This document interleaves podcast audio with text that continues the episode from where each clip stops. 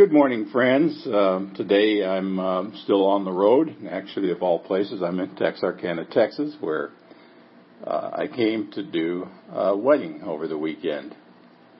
Uh, I'll be attending church back at uh, First Lutheran Church, where I served for five and a half years. Uh, and yet, I wanted to share this message with you today that I'm going to call Powerful Perks. And our text is Colossians chapter 1, the first eight verses. For some of you that are as old as I am or a little bit younger, may remember that first Woodstock that was held back in the summer of 1969. It was billed as three days of peace and love and music, and to a great extent it lived up to the billing. There were no eruptions of violence, no demonstrations, no riots. Were just half a million flower children packed like sardines on Max Yasgur's farm in upstate New York, listening to the music that defined their generation. Well, 30 years later, in 1999, a group of promoters attempted to recapture the magic of the original by staging Woodstock 99, a 30-year reunion. it turned out to be nothing like the first. I mean, first, the crowd was significantly smaller than the half million who attended in 1969. Second, unlike the first event, admission wasn't free. And third, Woodstock 99 wasn't three days of peace, love, and music. Instead, it ended with hours of rioting, burning, and looting. In a way, this event is symbolic of the differences between the two generations, the boomers and Gen X.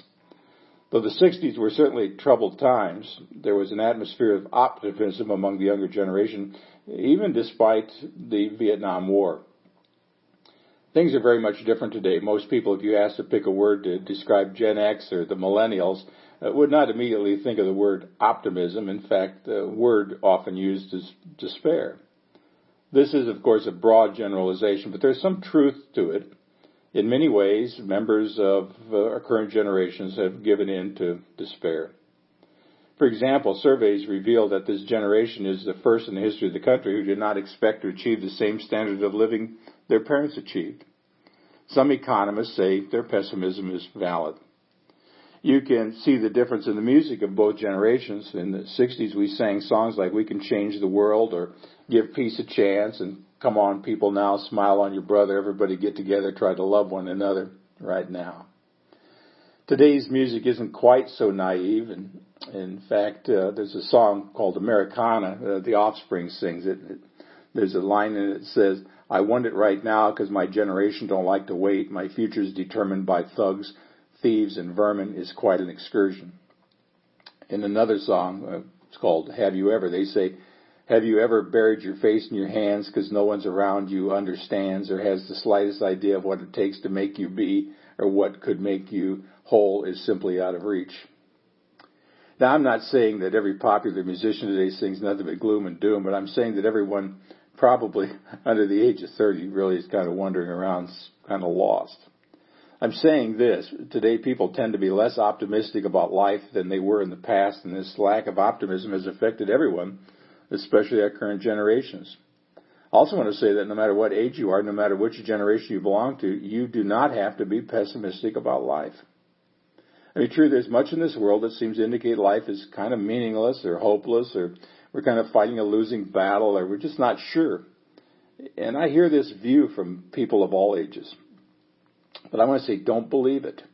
The message of the Bible is that no matter how bad things appear to be with God in your life, you don't have to give in. I mean, relationships may fall apart, your career may be stalled before you get started, your job may be a dead end road, school may seem like one unending nightmare, but with God, there's always reason to hope.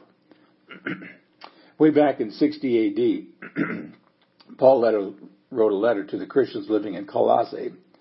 He was speaking to people who lived in a predominantly non-Christian society, and he showed them how to stand against the tide of society's prevailing attitudes and capture a life that's pleasing to God. Now, he talked a lot about what it means to love God, what it means to follow Jesus, what it means to be a Christian in a non-Christian environment. And the answers he offered that community of believers, you know, 2,000 years ago is still relevant today.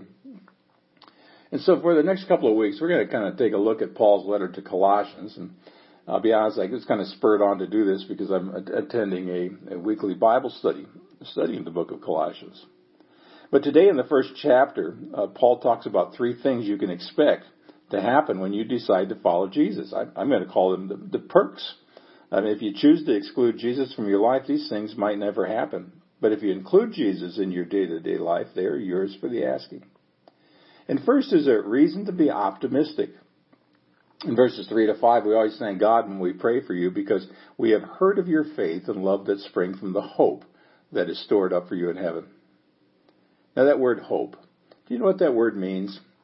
Well, we tend to use it as a synonym for wishful thinking. Paul uses it differently. He uses it as a synonym, synonym for sensible optimism. What do we have to hope for? Well, because of Jesus, our hope gives us the assurance that everything will turn out okay, even if things do not appear to be okay right now. Our hope gives us the assurance that God is going to take care of all the details of our life. As we approach a new job or a new relationship or a new business venture or a new move or any major change in our lives, even though we don't know exactly what's going to happen next, we know that God is going to see us through.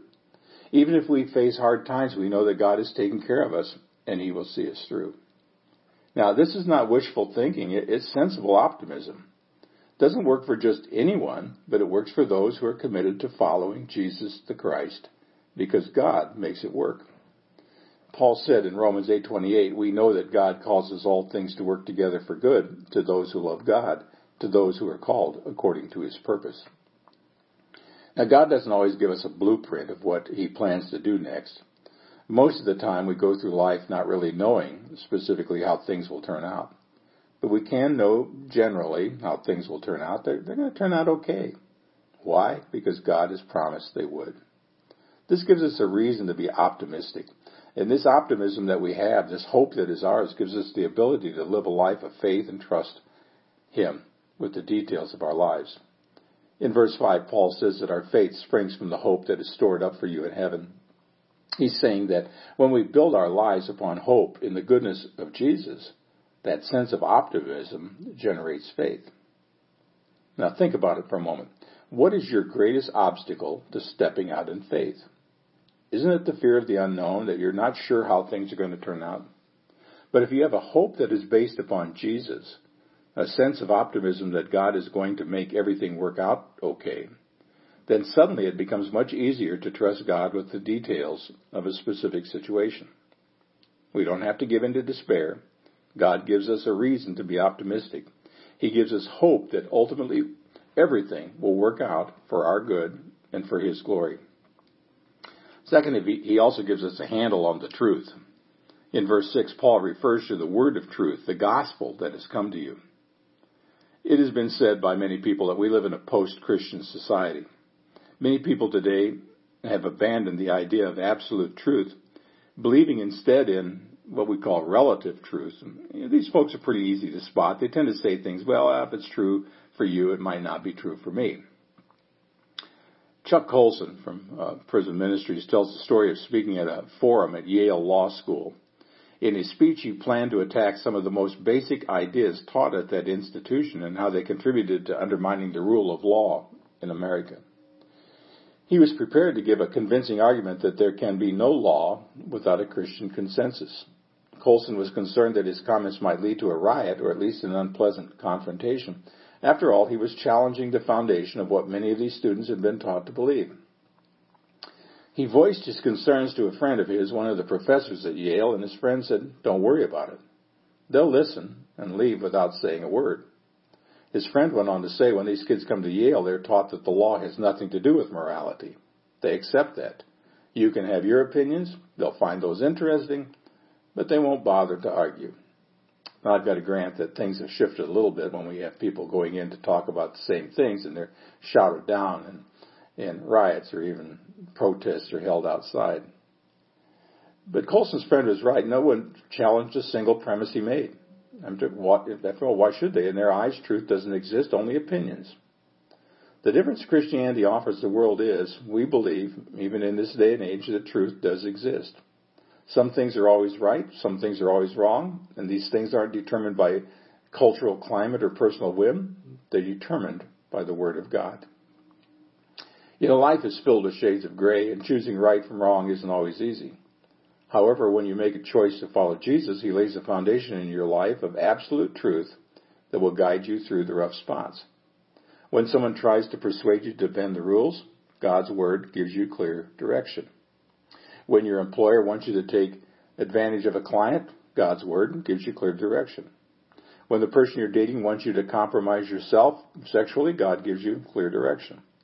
When you're faced with the opportunity to do something a little shady that no one will ever know about, God's Word gives you clear direction. It helps you recognize the difference between right and wrong. And third, uh, a perk is the ability to get results. Now, what do I mean? I mean that when you choose to follow Jesus, you don't waste your life in futility. You, you won't find yourself sitting around a rocking chair when you're 80, 90, wondering, what was the reason for my existence? What did I accomplish with my life? Friends, when you make a choice to follow Jesus, you can live every day of your life with the assurance that your efforts will serve Him and they'll produce results. That's something even the wealthiest people in the world can't always call on, count on. A few years ago, I read that the most philanthropic foundations are, quote, failing to seriously affect most of the problems they confront, end of quote. They've attempted to confront the problem of poverty, yet the gap between the haves and the have-nots continues to expand. They want to confront the problem of crime, yet most cities are more dangerous than they were 50 years ago. They want to confront the problem of illiteracy, yet the high school dropout rate in many rural areas exceeds 25%, and in many inner cities exceeds 50%. Despite the billions of dollars that are being spent by a number of wealthy individuals, they're still not getting the job done. Paul says that when you commit to following Jesus and dedicate yourself to doing the work of the gospel, your efforts will bear fruit. See, all over the world, verse 6 says, This gospel is bearing fruit and growing, just as it has been doing among you since the day you heard it and understand, understood God's grace in all its truth. See, God's promises that His word will not return void and your efforts to serve Him will not be in vain. The gospel is not merely a social program, it is the power of God to change people's lives forever. It can change yours, and when you share God's love with others, you can be a part of changing the world in which we, you live. When you serve Jesus, you are never at risk of wasting your life. Your efforts will produce results reduced that last for eternity. If you want to spend your life doing something that will change history, serve Jesus. Be a part of the kingdom. When you reach out to others in His name, whether it's serving in a soup kitchen or discipling a new believer, or even sponsoring a child overseas, when you reach out to others in His name, you are doing the work of the gospel. And guess what, friends? The gospel always bears fruit.